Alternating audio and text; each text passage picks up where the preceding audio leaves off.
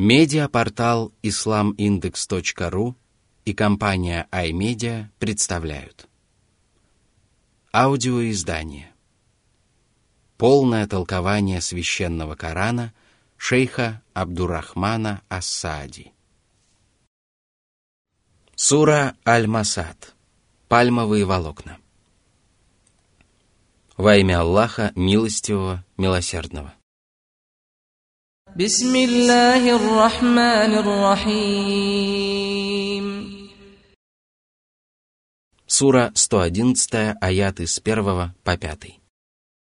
تبت يدا أبي لهب وتب ما أغنى عنه ماله وما كسب سيصلى نارا ذات لهب وامرأته حمالة الحطب في جيدها حبل من مسد Абу Ляхаб был дядей пророка Мухаммада, мир ему и благословение Аллаха, по отцовской линии.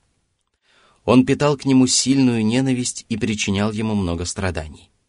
Абу Ляхаб был безбожником и не стремился поддерживать узы родства. Аллах сурово осудил его за это и наложил на него ермо бесчестия вплоть до судного дня. Пусть пропадут пропадом обе руки Абу Ляхаба. Он несчастен, и ничто не принесет ему пользы.